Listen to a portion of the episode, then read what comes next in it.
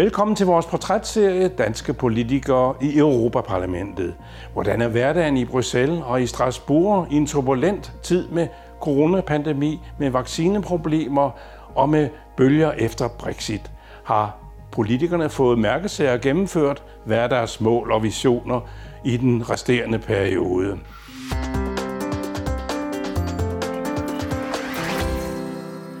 Vi møder her på kanalen i dag Linnea Søgaard Liddell fra Venstre. Velkommen til, Linnea. Tak skal du have. Det er en turbulent tid. Ja. Du var ved at skulle giftes og, og, og få barn, da du blev valgt ind i Europaparlamentet.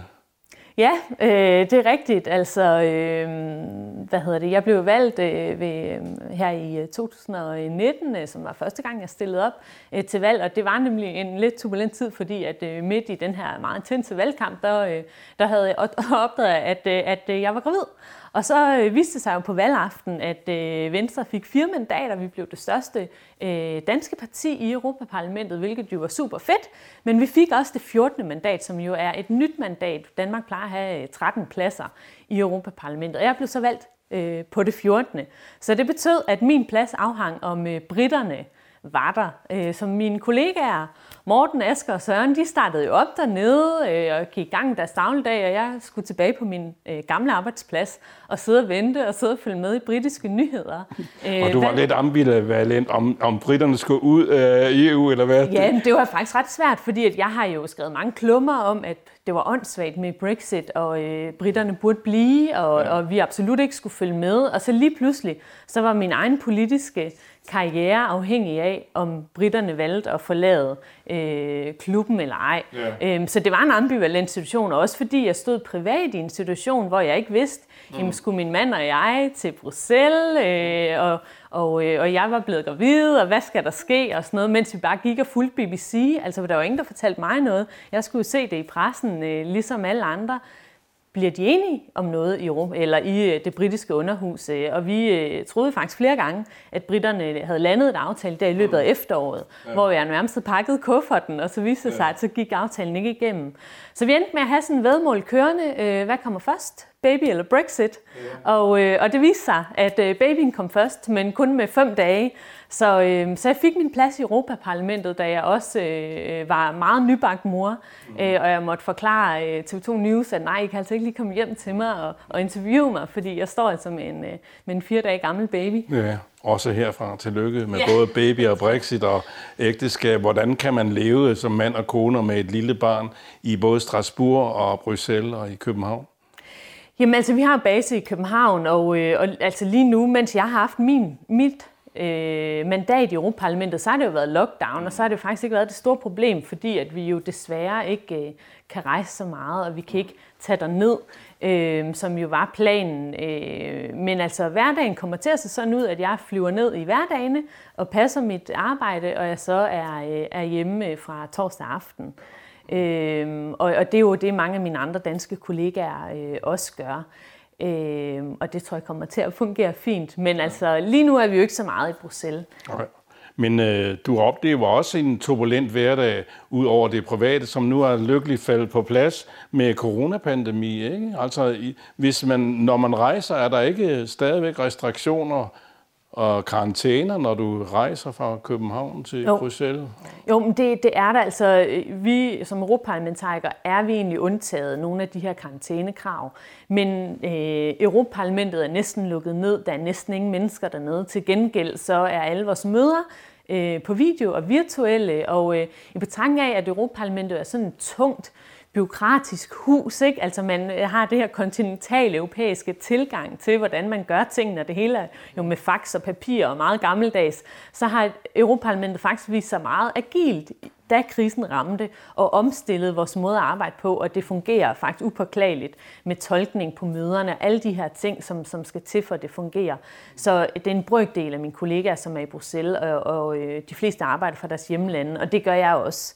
Fordi jeg har øh, gennem det meste af pandemien her, og nedlukningen, øh, haft den holdning, at, at når de nu så kraftigt tilskynder os til ikke at rejse, så, og jeg kan udføre mit arbejde hjemmefra, så har jeg prøvet i så vidt muligt omfang også at respektere det, og derfor arbejdet fra København. Øh, og så foregår det sådan, når vi stemmer, ikke? så skal jeg jo printe en stemmeseddel og krydse af, altså så er det meget øh, manuelt, men, øh, men det fungerer. Ja. Og med i bagagen øh, til EU, der har du en øh, kandidat i europæiske studier og en tillægsuddannelse i journalistik fra Aarhus Universitet og Aarhus Journalisthøjskole. Ja, ja, jeg er uddannet øh, derfra, og, øh, og jeg, øh, altså min store interesse har altid været øh, europæisk politik ja. og, og EU, og jeg tog den kombination af uddannelse, øh, faktisk fordi jeg troede, jeg skulle være EU-korrespondent. Det skulle jeg så ikke at komme ud i det private erhvervsliv i stedet for.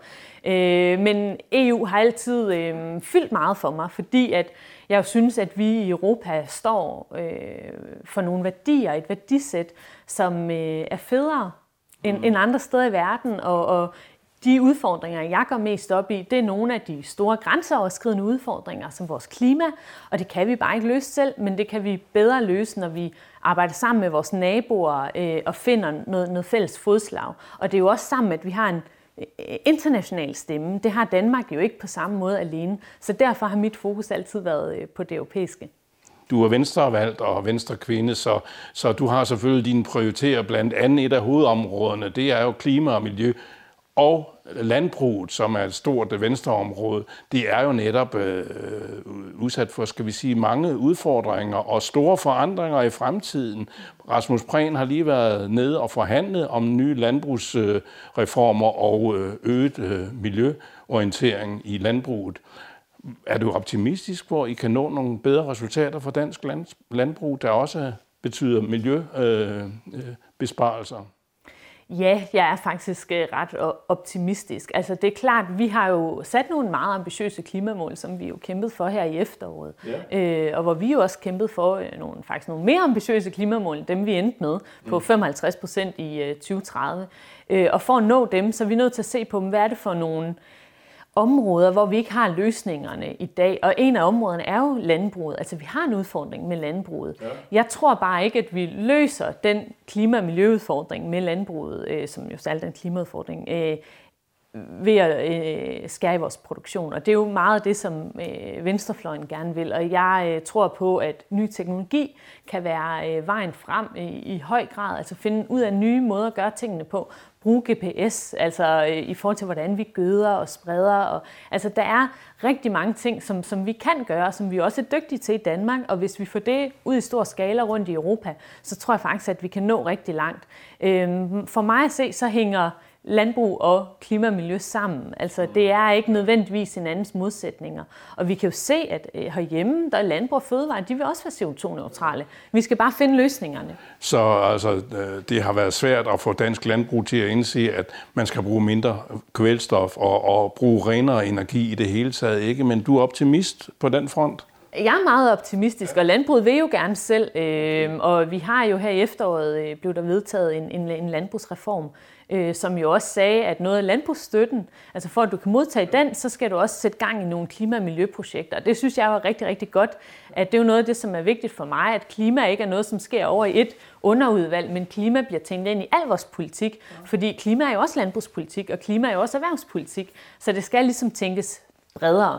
Og det samme gælder jo dansk fiskeripolitik og EU-fiskeripolitik. I hvert fald er dansk, øh, Dan, dansk, Danmarks Fiskeriforening gået sammen med Danmarks Naturfredningsforening. Det er vel også øh, et tegn på, at der er grøde i de danske visioner for et bedre miljø og en renere øh, øh, klima, i, og ja, i hele EU.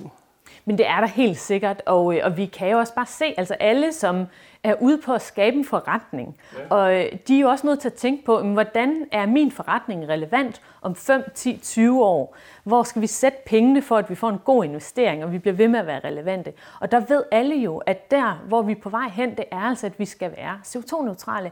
Vi skal have renere teknologier, vi skal have renere virksomheder, øh, som ikke belaster vores klode og klima så meget, som, som det har gjort. Og det ved alle jo, og det ved du jo også, hvis du er ude på at skabe en god forretning. Så derfor ser vi også den her type partnerskaber, det synes jeg er virkelig positivt. Jeg synes også, det er positivt, at jeg kan mærke i Europaparlamentet, at det her med at tage vores øh, klimamålsætninger seriøst, det er ikke noget, som kun sker i i Norden, hvor vi jo har tradition for at være lidt grønnere, og vi har gang i vindmøller før de andre og sådan noget. Vi, vi ser det altså også i øh, Sydeuropa og Østeuropa, ja. øhm, og, og bredt i de politiske grupper. Så det er jeg rigtig glad for, at klima, øh, i hvert fald målsætningsmæssigt, ikke er blevet så stor en kampplads, mm. som det har været. Øhm, men altså, øhm, nu, nu kommer desværre jo bare til sommer. Øh, der kommer en stor øh, lovgivningspakke fra øh, kommissionen, som ligesom skal opdatere øh, mange af vores politikker i forhold til, at de så kan nå vores nye klimamålsætninger. Og det er der, jeg tror, at, øh, at, øh, at vi får det svært. Altså, der kommer nogle udfordringer, fordi at særligt i forhold til at få øh, Østeuropa over på renere energiformer, det, det bliver en kamp, øh, som vi skal være klar til at tage. Og øh, i EU skal vi se lidt øh, egoistisk på det med danske briller, så bliver det en udfordring at få nye markeder frem for det britiske marked. Det er jo et kæmpe marked med 70-80 millioner mennesker, som Danmarks øh, landbrugseksport og fiskerieksport går klip af. Mm. Er du også optimist øh, på, på det område?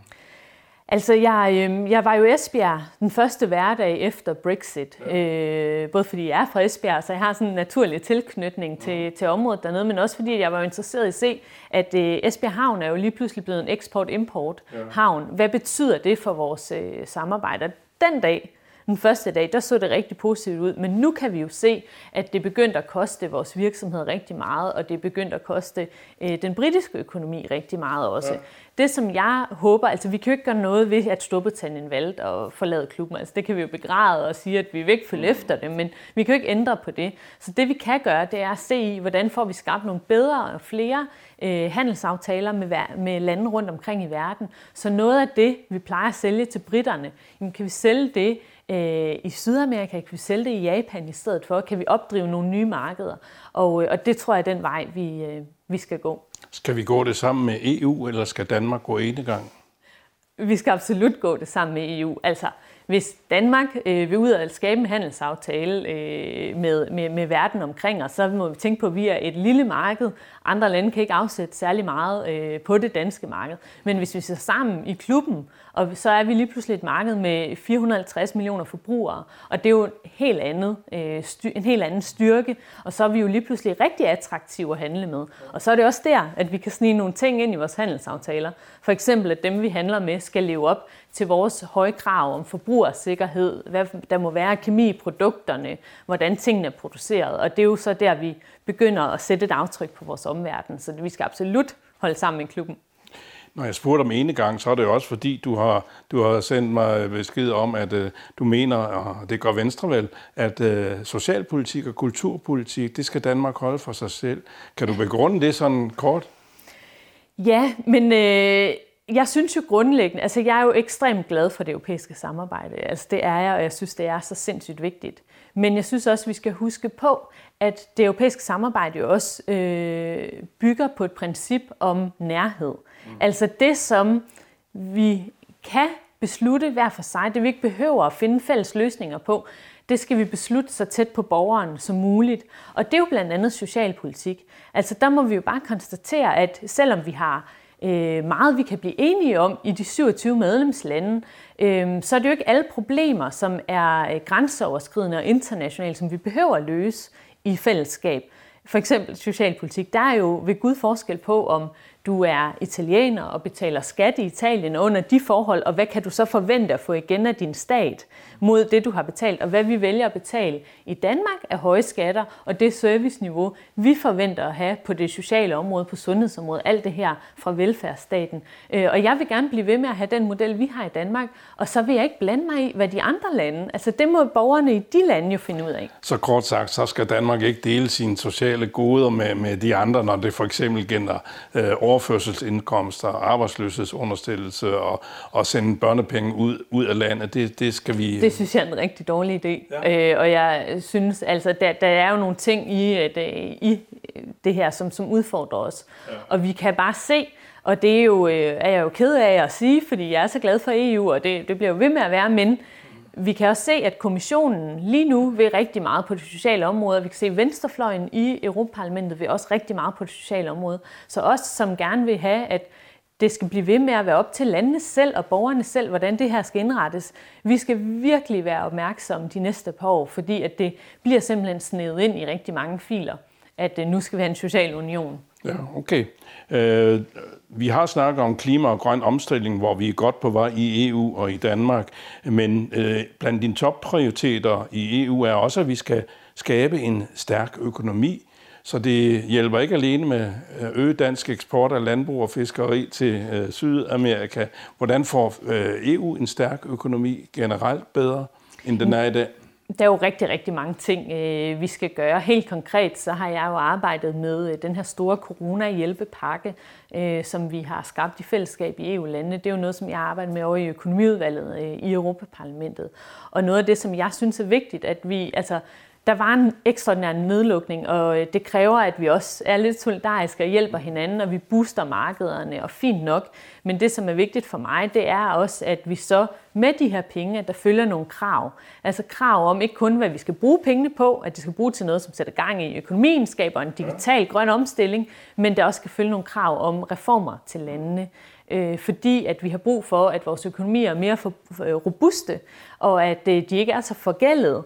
Øh, så næste gang en øh, krise rammer, så kan vi stå imod, og så vi også hjælper den næste generation med at være i stand til at betale af på vores coronaregning. Der har været sådan en debat i Danmark, om der overhovedet er en regning, og man kan tale om øh, statsgæld og sådan noget. Men, men jeg må bare sige, at der kommer en regning for den her corona-hjælpepakke, og den kommer fra øh, 2028 og 30 år frem. Så det er altså meget den næste generation, som skal betale af på vores coronagæld, og så skylder vi altså at reformere vores økonomier, så de bliver mere robuste. Jeg tror en anden ting, som vi skal, øh, altså som jeg prøver at have et stort fokus på, øh, når vi sidder og laver lovgivning, det er, hvordan kan vi gøre lovgivningen, skabe den, altså gøre den så, så enkel som muligt, fordi at vi ender tit med at skabe nogle regler, som ikke taler sammen, og som bliver et, et, en, skaber en masse byråkrati for vores virksomheder. Og, og hvis vi vil blive ved med at være en region i udvikling, øh, og en region, som finder på, øh, altså som skaber arbejdspladser, og også finder på nogle af de nye løsninger, vi har brug for, så er vi også nødt til at se på, jamen, skaber vi forudsætningerne for, at det kan ske. Og jeg er bange for, at vi tit får indført øh, for meget tung regulering, som vores små og mellemstore virksomheder ikke kan håndtere. Øh, og der skal vi huske på, at 99 procent af vores virksomheder er netop små og mellemstore. Så de, vores regler i EU skal jo ikke kunne håndteres af Novo Nordisk og de andre store virksomheder, som har en stor juridisk afdeling, som kan tage sig af det her.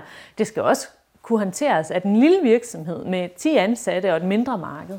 Jeg har læst netop, at du har øh, som ambition, at EU-regler skal være så enkle som muligt. Ja, og det gælder jo også et andet område. Vi har for nylig lavet øh, udsendelser om øh, lagtmidlernes fordeling i Europa og især i Danmark selvfølgelig. Altså støtte til øh, udkants Danmark og udviklingsdanmarks områder.